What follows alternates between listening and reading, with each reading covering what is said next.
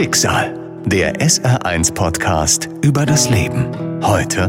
Meine Erinnerung setzt aus, als ich, als ich in die, in die Baumwipfel äh, eintrete. Ich sehe noch mein Cockpit splittern und danach war finster. Und dann kommt das Bewusstsein, im Nachhinein haben wir es reproduziert, ungefähr sechs Minuten später wieder, als ich da irgendwo am Boden lag.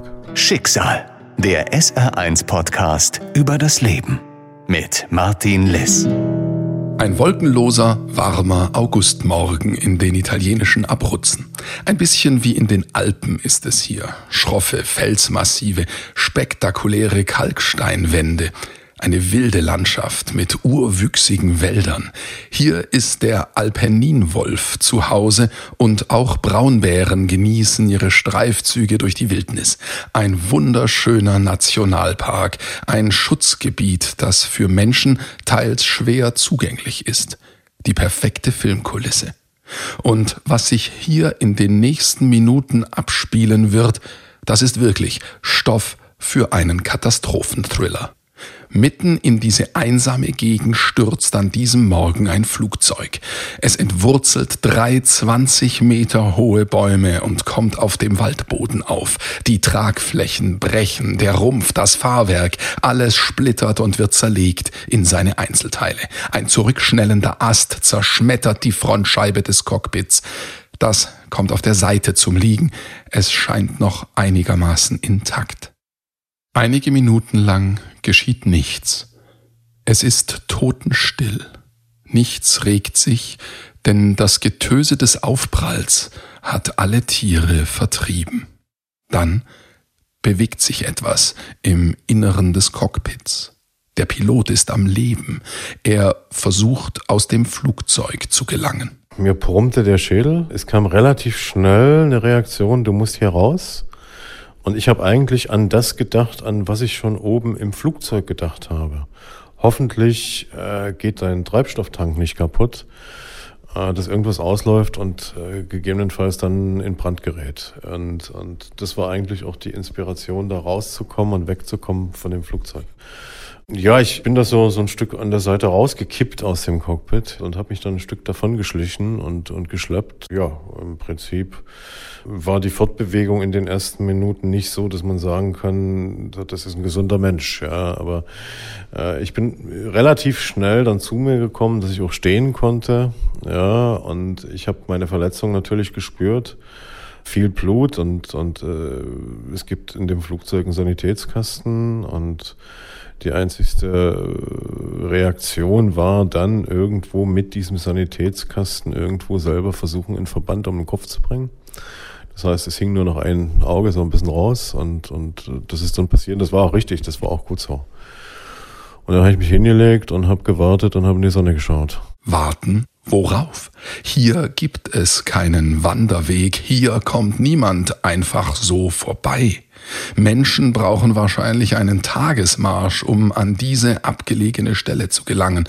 Und was ist, wenn ein Wolf oder ein Bär den Schwerverletzten entdeckt?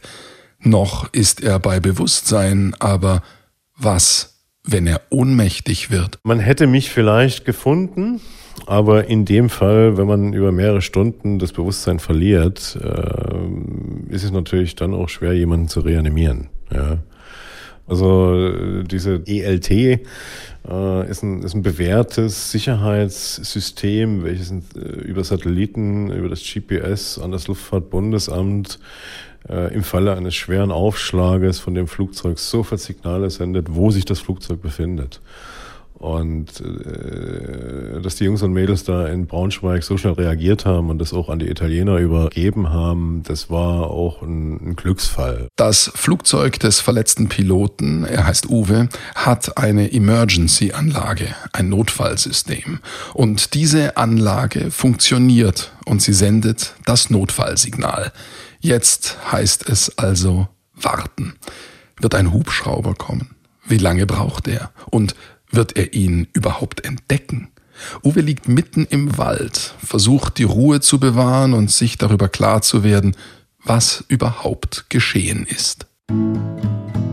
Ich habe jedes Jahr im Sommer ähm, verschiedene Routen, wo ich in meinem Urlaub durch Europa fliege. Das ist Freiheit pur.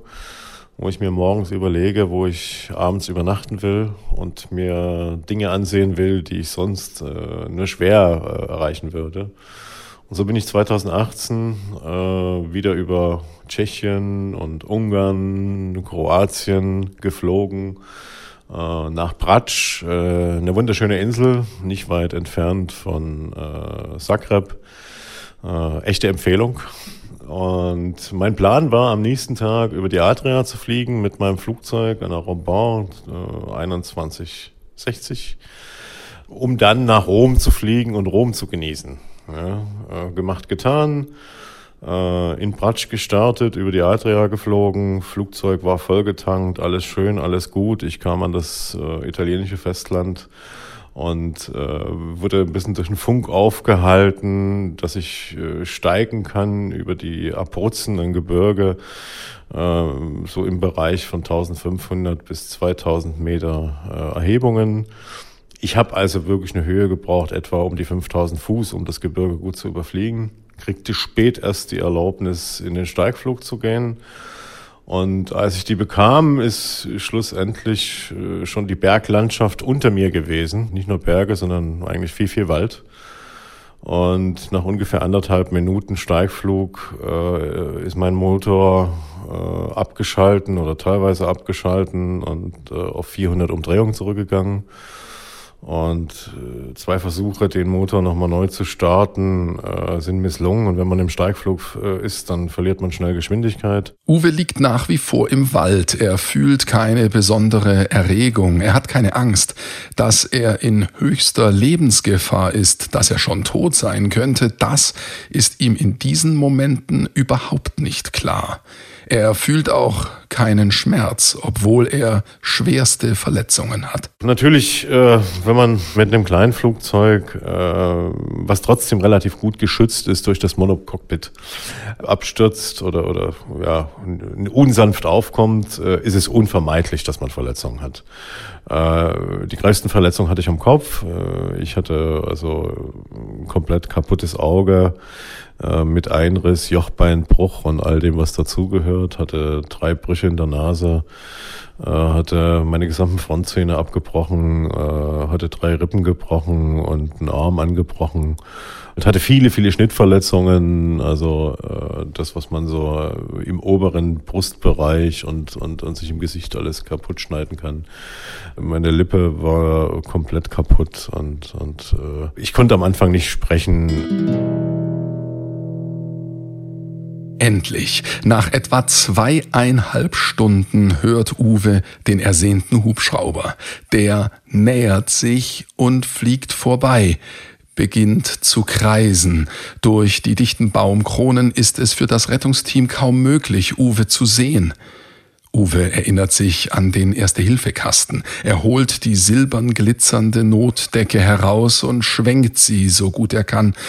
Mit Erfolg. Die Bergungsspezialisten sehen irgendwann das Funkeln der Decke und holen ihn über eine Winde in den Rettungshubschrauber. Es war ein Gefühl von Erleichterung. Es ist mir schwer gefallen, mich von meinem Flugzeug zu trennen. Ich wusste, das wirst du hier nie wiedersehen. Ja, das war also ein Abschied für immer, das wusste ich schon. Äh, als ich im Hubschrauber war, ist mir dann noch schlecht geworden. Da unten dachte ich immer, mir geht's noch relativ gut. Ja, und äh, ich habe dann auch meine, meine Schmerzen verspürt und, und das Adrenalin ist eigentlich erst dort gekommen. Ich kann mich nicht entsinnen, dass ich im Flugzeug, also in diesem Lande, Notlandeflug, irgendwo Adrenalin gespürt habe. Das habe ich gespürt, als ich im Hubschrauber saß. Auf der Intensivstation des Krankenhauses in Pescara stellen die Ärzte fest, dass er neben all den Brüchen und Gesichtsverletzungen keine schweren inneren Verletzungen hat. Sein Auge können sie retten und schon kurz nach dem Unfall beginnen die Ermittlungen der italienischen Behörden. Ein Frage-Antwort-Spiel. In langen Gesprächen versuchen die Carabinieri und die Beamten herauszufinden, was in den Minuten vor dem Absturz passiert ist ist. Mit jedem dieser Gespräche wird Uwes Erinnerung klarer, bis er schließlich Stück für Stück rekonstruieren kann, was genau geschehen ist. Ich war in diesen Bergen, war im Steigflug und auf einmal äh, merke ich, das hat man so in seinem Hintern, ja, das Flugzeug äh, kippt sofort ab und, und verliert seine Kraft und seine Geschwindigkeit. Die, die äh, Motordrehzahl, die sonst immer bei 2600 äh, liegt, die ist sofort auf ungefähr 400 gefallen.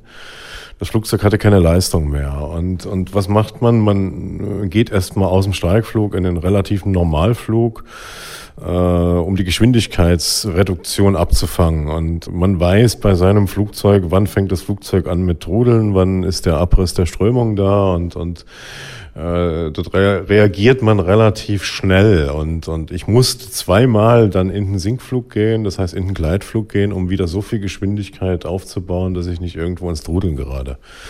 Und das ist dann eine Zeit, äh, dann versucht man, das Flugzeug wieder zu reaktivieren. Das heißt, äh, auszuschalten, nochmal versuchen neu zu starten. Äh, und, und wenn man dann merkt, das funktioniert nicht, dann gibt es diese, diese Emergency Procedures. Äh, man schaut natürlich, wo man irgendwo einen Landeplatz finden kann. Und, und dieser Moment ist dann scheiße. Ich muss jetzt, das kriegst du nicht mehr gerettet, ja.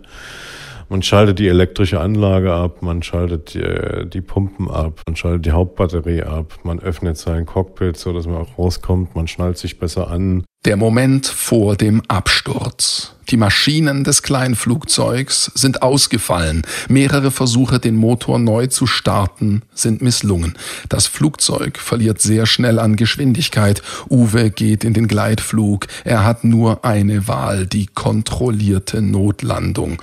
Notlanden aber wo? Zwischen den Felsen und hohen Bäumen? Äh, man versucht natürlich immer und immer auf die Geschwindigkeit zu gucken, dass man nicht zu viel äh, Geschwindigkeitsverlust hat, versucht aber solange es geht, irgendwo nach oben zu bleiben, A, das Flugzeug ein Stück zu bremsen, aber B, auch den besten Platz zu erwischen, wo geht man dann irgendwo runter. Und man konzentriert sich darauf, was muss ich jetzt tun? Was muss ich tun, wenn ich eine Baumlandung mache? Ja. Und das waren Sekunden, äh, die, die teilweise in der ersten Erinnerung sehr, sehr lang gewesen sind. Äh, ich weiß, es waren ungefähr 20 Sekunden, äh, die ich hatte. Und ich bin aus etwa 3250 Fuß auf 1760 Fuß gefallen. Das sind ungefähr 600 Meter.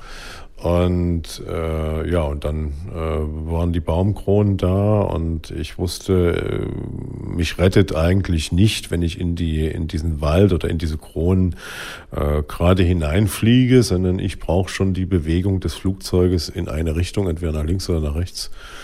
Äh, ich habe mich für links entschieden und habe damit drei Bäume auch äh, gefunden. Die sind äh, nicht abgebrochen, die waren ungefähr 20 Meter hoch. Die sind alle drei entwurzelt. Das heißt, da sieht man, wie viel Kräfte in dem Moment auch wirken, welche kinetische Energie da dahinter steckt. Und es ist Gott sei Dank gut gegangen, weil ich bin auf einem ja sehr sehr weichen Waldbodenstück mit dem Flugzeug aufgekommen. Meine Erinnerung setzt aus, als ich in die Baumwipfel äh, eintrete. Ich sehe noch mein Cockpit splittern und danach war Fenster. Und dann kommt das Bewusstsein, im Nachhinein haben wir es reproduziert, ungefähr sechs Minuten später wieder, als ich da irgendwo am Boden lag. Und äh, ja, Gott sei Dank auch wieder zu Bewusstsein gekommen bin, weil ansonsten wäre es vorbei gewesen. Die Meisterleistung eines Piloten? Viel Glück? Ein göttliches Geschenk? Eine gelungene Notlandung in den Bergen. Wie viele Menschen hätten sofort die Nerven verloren, wären gelähmt gewesen vor Entsetzen und hätten nicht mehr gewusst, wie sie das Flugzeug einigermaßen kontrolliert zum Boden bringen können.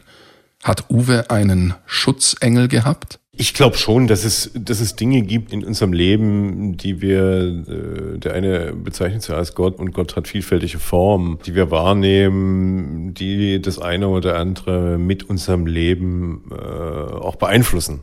Äh, in dem Moment glaube ich nicht dran. In dem Moment äh, haben mir auch Freunde gesagt, der liebe Gott hat dich noch nicht zu ihm gelassen und du hast noch einige Dinge vor, ja, so, aber ich, ich glaube, in dem Moment hat mich gerettet, dass ich sehr gut vorbereitet war. Ich war wirklich, und davon bin ich überzeugt, für eine Notfallsituation, die ich aktiv selbst nicht ausgeübt habe, aber die ich gelernt habe, gut vorbereitet und äh, ich bin äh, in dem Moment nicht irgendwo durchgedreht. Das hat was aber mit meiner Persönlichkeit zu tun. Ja. Über alles sage ich aber auch, äh, dass man so in, in so einem Schicksalsmoment äh, auch jeder reagiert verschieden und, und dieses verschiedene Reagieren, das hat Ursachen, das hat Gründe. Äh, bei mir ist es gut gegangen, bei anderen wäre es vielleicht nicht gut gegangen. Äh, dass ich mir da schon bewusst bin, dass es auch eine ganze Menge Glück gewesen ist, was ich gehabt habe. Und, und ohne dieses Glück würde ich heute nicht hier sitzen. Zu dem Glück gehört auch, dass Uwe wenige Wochen vor dem Unglücksflug noch ein Sicherheitstraining absolviert hatte, sodass jeder Handgriff saß, die Bewegungen organisiert waren, er einfach wusste, was zu tun war. Die Ermittlungen der Flugunfallbehörden ergeben abschließend, es war kein menschliches Versagen, es gab keinen Pilotenfehler. Grund für den Absturz war einzig und allein das Versagen der Technik. Äh, ich habe mir keine Vorwürfe für irgendwelche Fehler oder sowas machen müssen. Es ist ein technisches Versagen gewesen von eigentlich zwei relativ äh, überschaubaren elektronischen äh, Einheiten und einem Einspritzventil. Aber es ist passiert und, und schlussendlich hat es mein Leben kosten können. Ich habe es überlebt und äh, ich fühle mich heute als ein Mensch, der, der zumindest einen zweiten Geburtstag hat. Uwe hat ein paar Fotos auf seinem Handy von der Absturzstelle und von dem zerstörten Flugzeug, wie es im Wald lag. Dann gibt es noch ein paar Aufnahmen von ihm aus der Klinik. Diese Fotos hat er seiner Familie und seinen Freunden gezeigt, hat über den Absturz gesprochen. Er war derjenige, der sie beruhigt hat, als ihnen klar wurde, dass er dem Tod von der Schippe gesprungen ist. Ich habe sicherlich irgendwo einen Schock gehabt, ja, aber der ist mir nicht bewusst geworden. Und ich bin äh, im Nachhinein oft gefragt worden, ob ich mich psychologisch noch behandeln lassen müsste. Das heißt, wo ich mich erklären muss und so. Ich hatte nach einer gewissen Zeit eigentlich schon, wo ich wieder nach Hause kam, und das war so nach etwa äh, drei Wochen, ich hatte nicht mehr groß das Bedürfnis, über den Unfall schlechthin zu sprechen. Ich glaube, ich habe es verarbeitet. Der Flugzeugabsturz hat Uwe nicht nachhaltig eingeschränkt. Seine Brüche sind verheilt, in seinem Gesicht und auf seinem Körper bleiben es zwar Narben, aber er kann wieder sprechen und er kann noch sehen. Aber dass er überlebt hat, dass er die Chance auf ein zweites Leben bekommen hat, das hat ihn zu einem anderen Menschen gemacht. Ich war vorneweg vielleicht noch mehr äh, Mensch, der meinte, ich kann alles, ich bewältige alles, ich, ich, ich bin ein Grenzgänger und egal wie die Grenze aussieht, ich versuche sie zu überspringen.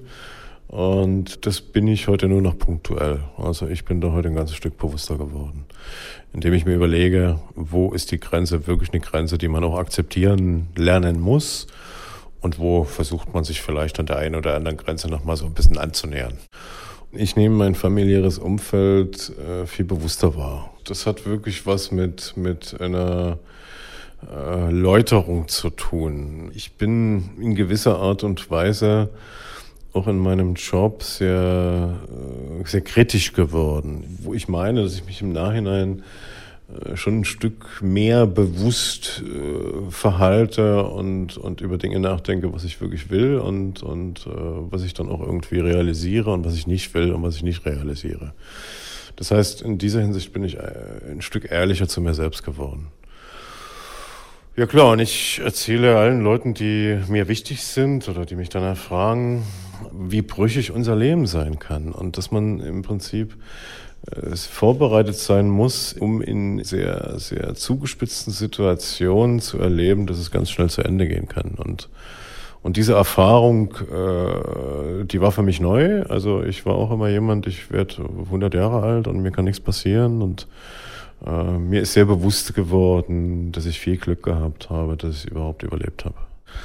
Ich habe mich dann auch ein paar Monate später bei den italienischen Feuerwehrleuten persönlich nochmal sehr, sehr innig bedankt und äh, ich habe auch äh, in Piscara die drei Bäume, die ich dort mit dem Flugzeug kaputt gemacht habe, als kleine Bäumchen neu gepflanzt. Ein Jahr nach dem Absturz kehrt Uwe zurück zurück in das Dorf, wo man ihn nach dem Unfall so freundlich aufgenommen hat und ihn vor neugierigen Journalisten beschützt hat, um sich zu bedanken beim Rettungsteam und bei den Ärzten und um abzuschließen mit der Heilung, der Verarbeitung und der Veränderung. Ich habe den ersten Jahrestag so begangen, dass ich eigentlich genau an demselben Tag äh, wieder äh, dorthin fliegen wollte äh, in die Abruzzen und es gibt dort eine Stadt, wo ich da im Krankenhaus lag, äh, Pescari. Die Wetterverhältnisse waren leider nicht so. Ich war also wieder am 1. August in, in Kroatien und bin dann aber nach Florenz geflogen und das war auch okay. Und als ich die Berge vor Florenz dann sah und drüber weg war, äh, das hatte ich schon ein bisschen ein kleineres Gefühl von Genugtuung. Ich habe es diesmal geschafft. Er fliegt also wieder. Nicht nur in Deutschland, überall, auch in den italienischen Bergen. Es ist für mich ein Lebensgefühl. Da hat sich durch den Unfall wenig geändert. Also im Gegenteil, ich habe mich noch mehr versucht, auch für Sicherheitsprogramme zu interessieren, dass ich wirklich versuche, das Maximale zu tun dafür.